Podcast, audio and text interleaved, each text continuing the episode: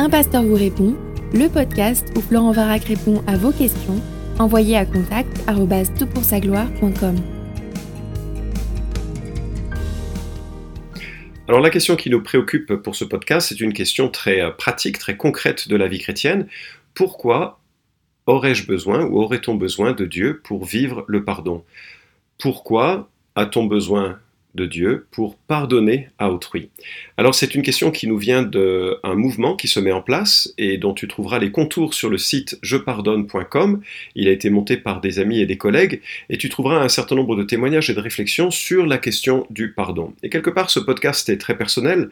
Euh, il est très personnel pour toi parce que je suppose que tu vas t'identifier à certaines des choses que je vais dire, mais également il est très personnel parce que je peux pleinement euh, considérer ce que je vais dire comme comme l'ayant vécu. Parce que la réalité, c'est que vivre en tant qu'être humain sur cette terre va consister en deux aspects, entre autres, hein, de, de, pratique. Bah, je vais d'un côté décevoir les autres, leur faire du mal, je vais avoir besoin de leur pardon. Et puis, moi-même, je vais être la victime de leurs maux, de leur méchanceté parfois, de leurs euh, difficultés. Et donc on se retrouve un peu à une intersection constante entre, euh, dans, la vie, à réaliser que nous blessons parfois des gens que nous aimons et que nous sommes blessés parfois par des gens que nous aimons ou que nous n'aimons pas. Mais c'est une réalité de la, de la vie et donc le thème du pardon est vraiment un thème omniprésent à, la vie. Et euh, voilà, moi je suis assez triste de le réaliser, mais euh, je, dois reconnaître, je ne peux pas mettre de la poudre sur les yeux pour euh, m'ôter euh, cela si facilement, mais j'ai blessé des gens, des gens que j'aime, j'ai déçu des gens de ma propre famille, les gens de mon environnement, de mon église, et voilà, c'est triste, j'aimerais qu'il n'y ait pas eu ces moments, mais ils font partie de, de ma vie et de mon passé. Deuxièmement, je dois reconnaître que j'ai aussi été blessé par autrui, il y, a, des personnes qui m'ont fait du mal, parfois euh, de façon intentionnée, mais parfois pas. C'est simplement parce que ils en étaient pas pas conscients. Et euh, j'ai été victime de différentes agressions, parfois légères, parfois plus solides. En tout cas, je les ai vécues euh, comme ça. Et, et, il a fallu le, le gérer. Je pense que c'est le quotidien de tous d'être confronté à ces deux réalités. Je ne vais pas me comporter de façon parfaite, et les autres ne vont pas se comporter de façon parfaite à mon égard. Et voilà ce que j'ai trouvé dans ce contexte, et par rapport à la question qui nous préoccupe, c'est que le pardon libère.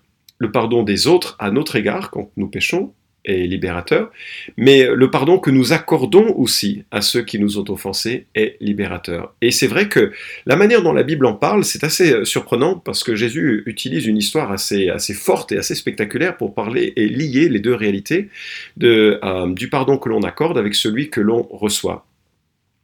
Alors en tout cas, euh, comme je te l'ai dit, moi j'ai expérimenté les deux côtés de cette équation et je la comprends un peu, même si je reconnais que je ne peux pas me plaindre d'avoir été euh, victime d'abus euh, extraordinaires ou comme certaines personnes que j'ai pu accompagner dans des démarches de pardon et j'en avais tellement les larmes aux yeux de voir la difficulté qu'ils avaient à pardonner ceux qui les avaient offensés et, et c'était pas minime ce qu'ils avaient à, gérer.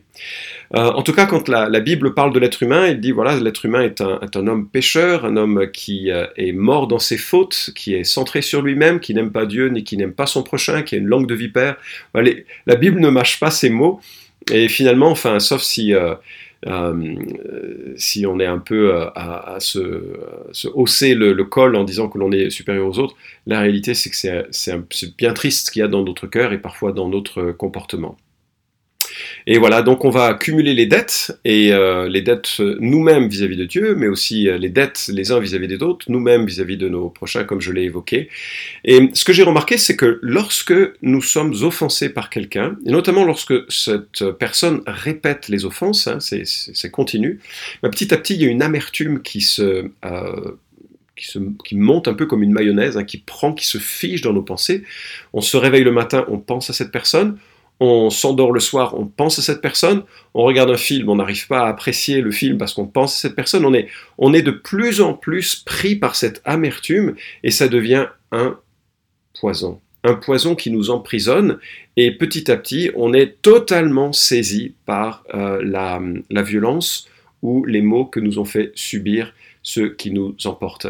Et donc, non seulement quand l'on est victime euh, du péché des autres, on souffre une première fois, mais j'ai trouvé et j'ai observé qu'on souffre une deuxième fois avec toute l'amertume qu'il nous faut gérer et qui s'accumule parfois ou qui nous, nous emprisonne. C'est une sorte de gros étau qui nous serre la tête et qui fait qu'on a de la peine à respirer et à vivre correctement. Alors, moi, je voudrais te euh, raconter une histoire que Jésus raconte, tu la retrouveras dans l'évangile de Matthieu, euh, au chapitre 18 et à partir du verset 23, si tu veux la, suivre avec moi.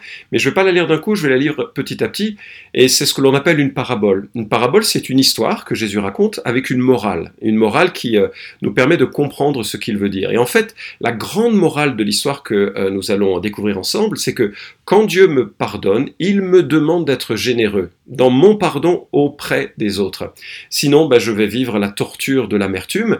Et quelque part, finalement, la réalité euh, du pardon reçu de Dieu se mesure à la réalité du pardon accordé. Il y a vraiment une correspondance entre ma compréhension du pardon que je reçois et l'obligation qui m'est donnée de pardonner à mon frère ou à ma sœur donc c'est vrai que c'est dans un contexte relationnel intime que l'histoire nous est racontée pour les offenses qu'il peut me euh, euh, peut réaliser à mon égard. Donc voilà, je vais, je vais te décortiquer cette histoire. Elle est saisissante, elle est aussi facile à comprendre, mais je trouve qu'elle est savoureuse parce qu'elle nous permet de mesurer aussi l'immense privilège qui est associé avec la marche que Dieu nous propose lui lorsque nous nous convertissons à Jésus-Christ. Donc dans l'évangile de Matthieu chapitre 18, à partir du verset 23, nous lisons C'est pourquoi le royaume des cieux est semblable à un roi qui voulut faire rendre compte à ses serviteurs. Quand il se mit à compter, on lui en amena un qui devait dix mille talents. Comme il n'avait pas de quoi payer, son maître ordonna de le vendre, lui, sa femme et ses enfants, et tout ce qu'il avait de payer la dette. Le serviteur se jeta à terre, se prosterna devant lui et dit Seigneur, prends patience envers moi et je te payerai tout. Touché de compassion, le maître de ce serviteur le laissa aller et lui remit la dette. Alors ça, c'est le début de cette histoire, la première partie de cette histoire, qui nous présente un roi qui efface une dette. Alors, euh, à cette époque, comme aujourd'hui, hein, les, personnes riches, les rois étaient bien sûr des personnes éminemment riches, qui régnaient sur un territoire, qui avaient des serviteurs, et euh, ils avaient, euh, comme aujourd'hui les gros patrons avec des immenses fortunes, ils avaient des gestionnaires qui s'occupaient, ben, les uns de, de leurs écuries ou de leurs voitures, les autres de leurs bâtiments, de leurs châteaux, ou bien de leurs vignes, et, donc chacun avait son domaine de responsabilité, et puis on lui amène quelqu'un qui l'a planté. Alors le texte sous-entend qu'on l'amène un peu de force, hein. c'est quelqu'un dont on a découvert qu'il était voleur, et, euh, et qu'il l'a planté, il a volé cet homme de 10 000 talents. Alors bien sûr, 10 000 talents, on se dit, euh, je vois pas vraiment à quoi ça peut correspondre, parce qu'effectivement, c'est une mesure de poids qui, ramenée à de l'argent, nous dit suivant. Un talent, c'est 6 000 deniers. Bon, maintenant tu comprends mieux, non? Oui, c'est vrai que c'est pas très facile à saisir avec notre mesure actuelle. Un denier, c'est une journée de travailleur agricole, enfin le salaire d'une journée de travailleur agricole.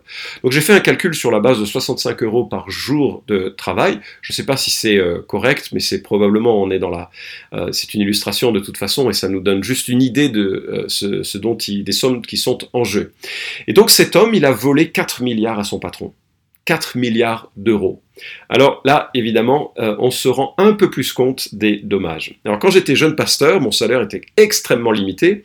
On avait trois enfants en bas âge et on était vraiment dans des, euh, souvent dans des galères financières.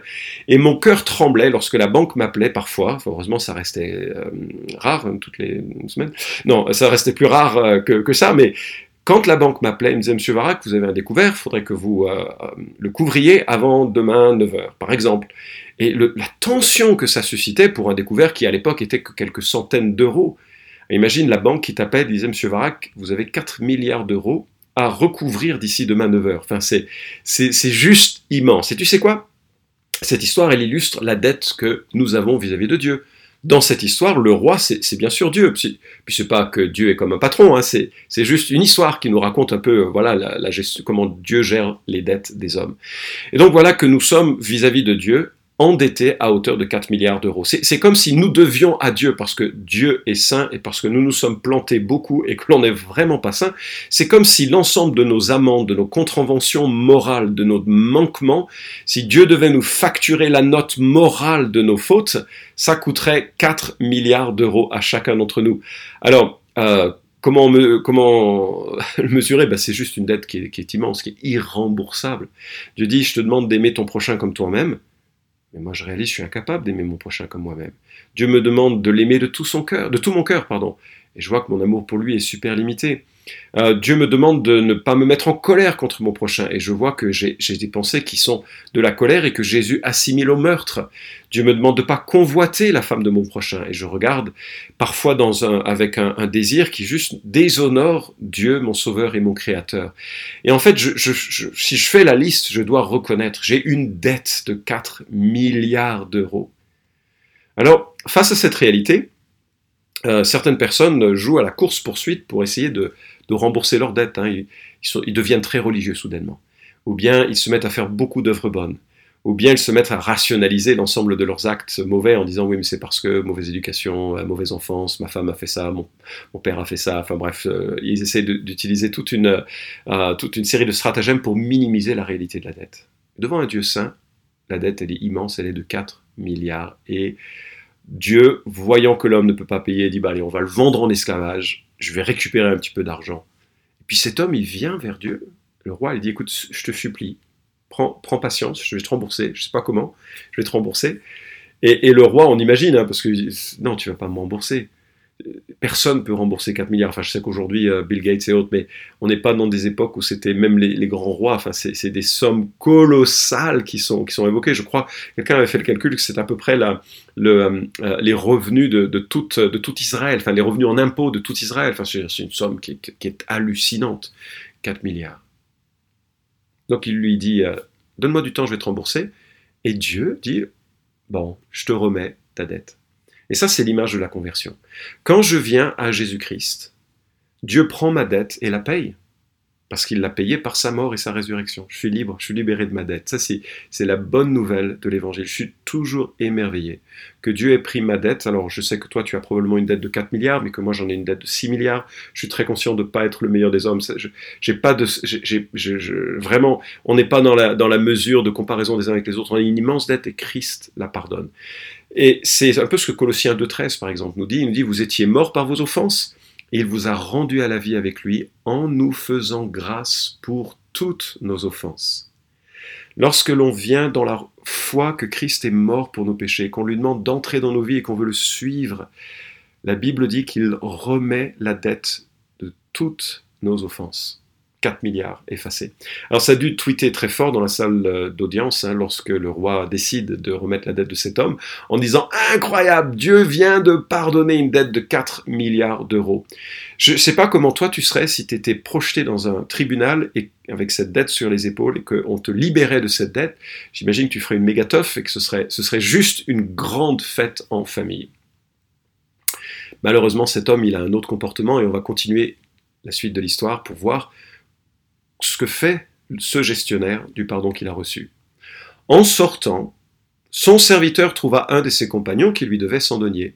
Et il le saisit et le serra à la gorge en disant Paye ce que tu me dois Son compagnon se jeta à ses pieds, le suppliait, disant Mais prends patience envers moi, je te payerai. Mais lui ne voulut pas. Il alla jeter, le jeter en prison jusqu'à ce qu'il ait payé ce qu'il devait. Alors, c'est vraiment, euh, euh, vraiment touchant cette histoire, mais je, mesure combien elle me concerne. C'est-à-dire que là, cet homme qui vient de recevoir le pardon de 4 milliards d'euros de, dette, il regarde autour de lui et se dit Tiens, il y a ce type-là, il me doit 100 deniers. 100 deniers, ça fait donc, avec mon calcul, 6500 euros. C'est pas rien quand même, hein, 6500 euros, je crois que c'est ouais, peut-être plusieurs mois de salaire pour, pour plusieurs. Hein. C'est pas rien comme somme. Mais en même temps, c'est pas non plus une somme irrécupérable. Enfin, je veux dire, c'est, voilà, on peut s'en sortir, on peut contracter ce genre de dette et s'en sortir. Et ça, c'est, euh, la dette que nous contractons les uns les autres, n'est-ce pas?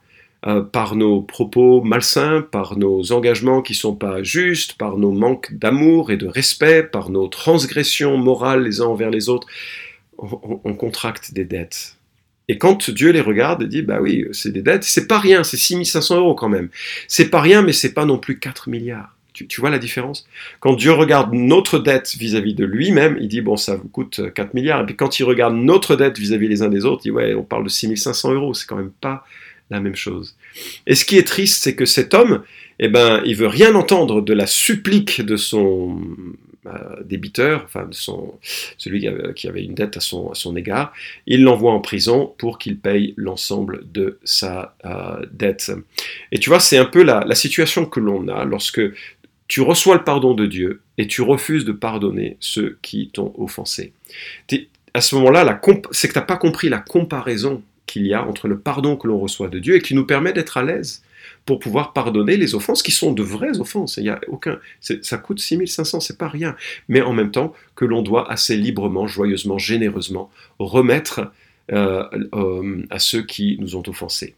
Alors, quelle est la morale de cette histoire? Ben, Jésus continue au verset 31, il dit Ses compagnons, voyant ce qui était arrivé, furent profondément attristés.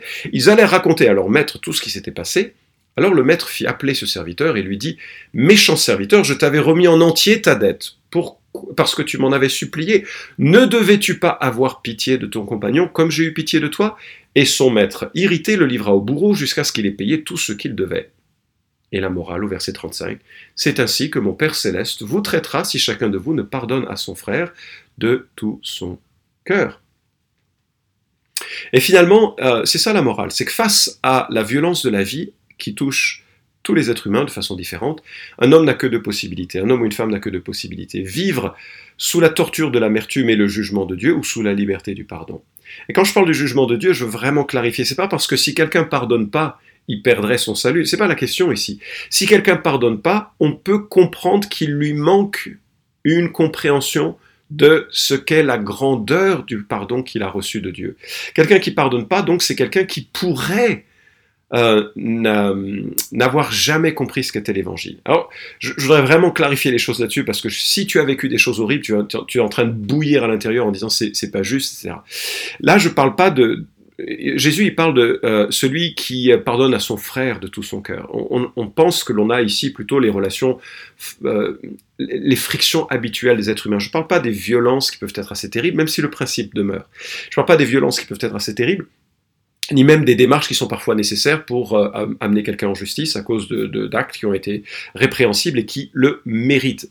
Je parle ici de, enfin, Jésus parle ici de l'attitude de cœur qu'il nous faut avoir. Et si quand je dis que si quelqu'un pardonne pas, c'est quelqu'un qui ne pardonnerait pas de façon catégorique et continue jusqu'à la mort. Tu vois ce que je veux dire?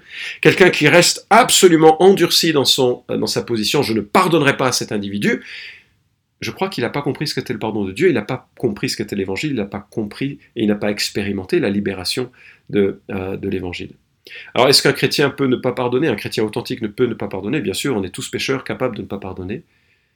Je, crois qu'à terme, le chrétien il va réaliser non mais attends, Dieu m'a enlevé une dette de 6 milliards, je peux je peux pas, je peux pas compter euh, les, les, dettes de 6500 euros de ceux qui, me, qui, qui sont autour de moi. Je, je, peux pas. Et donc je vais faire une démarche qui va peut-être être difficile, douloureuse, qui va prendre du temps. Euh, il faut parfois être accompagné d'un conseiller, ça peut être très très utile. Il faut parfois aussi s'entourer de conseillers juridiques quand la question est, sérieuse et, et qu'elle est déjà euh, euh, évoquée par les, textes de, la loi. Mais je remarque une chose, quelqu'un qui refuse de pardonner, en fait, il souffre deux fois. Il souffre la première fois quand il a reçu l'offense, quand il est victime d'une offense, et il souffre des centaines et des milliers de fois, il est livré au bourreau de l'amertume en quelque sorte, lorsqu'il euh, refuse de pardonner, parce que c'est pas libérateur l'amertume, ça enferme l'amertume. À l'inverse, quelqu'un qui comprend ce, pardon que je reçois de Dieu, bah, je, le, donne à ceux qui m'entourent, bah, soudainement, la même libération dont il bénéficie quand il reçoit le pardon de Dieu, il peut l'accorder à ceux qui l'ont offensé, et je peux témoigner moi-même, et je l'ai entendu de gens qui ont souffert des choses bien plus graves que ce que j'ai jamais pu euh, souffrir euh, dans, ma vie, combien le pardon les avait mis à l'aise dans leur vie, les avait libérés d'un poids immense, et ce qui me permet de, euh, noter plusieurs choses. Euh, d'ailleurs, oui, dans l'histoire de cette, euh, dans cette parabole, euh, qui, s'insère dans un chapitre qui parle des relations au sein de, l'Église, au sein de la communauté de ceux et de celles qui se réclament de Christ, je pense que le gars qui serait livré au, bourreau comme ça, ça a une connotation un petit peu liée à la perdition. Hein. C'est vraiment quelqu'un qui n'a pas compris l'Évangile et, qui n'a pas compris qu'il avait lui-même été pardonné d'autant. Je sais, une parabole, il faut, faut il faut pas aller trop loin dans l'interprétation de chaque, de chaque élément, et certains diront non, mais il a reçu le pardon, puisqu'il a... C'est juste une histoire qui montre que si tu as été pardonné, tu dois pardonner.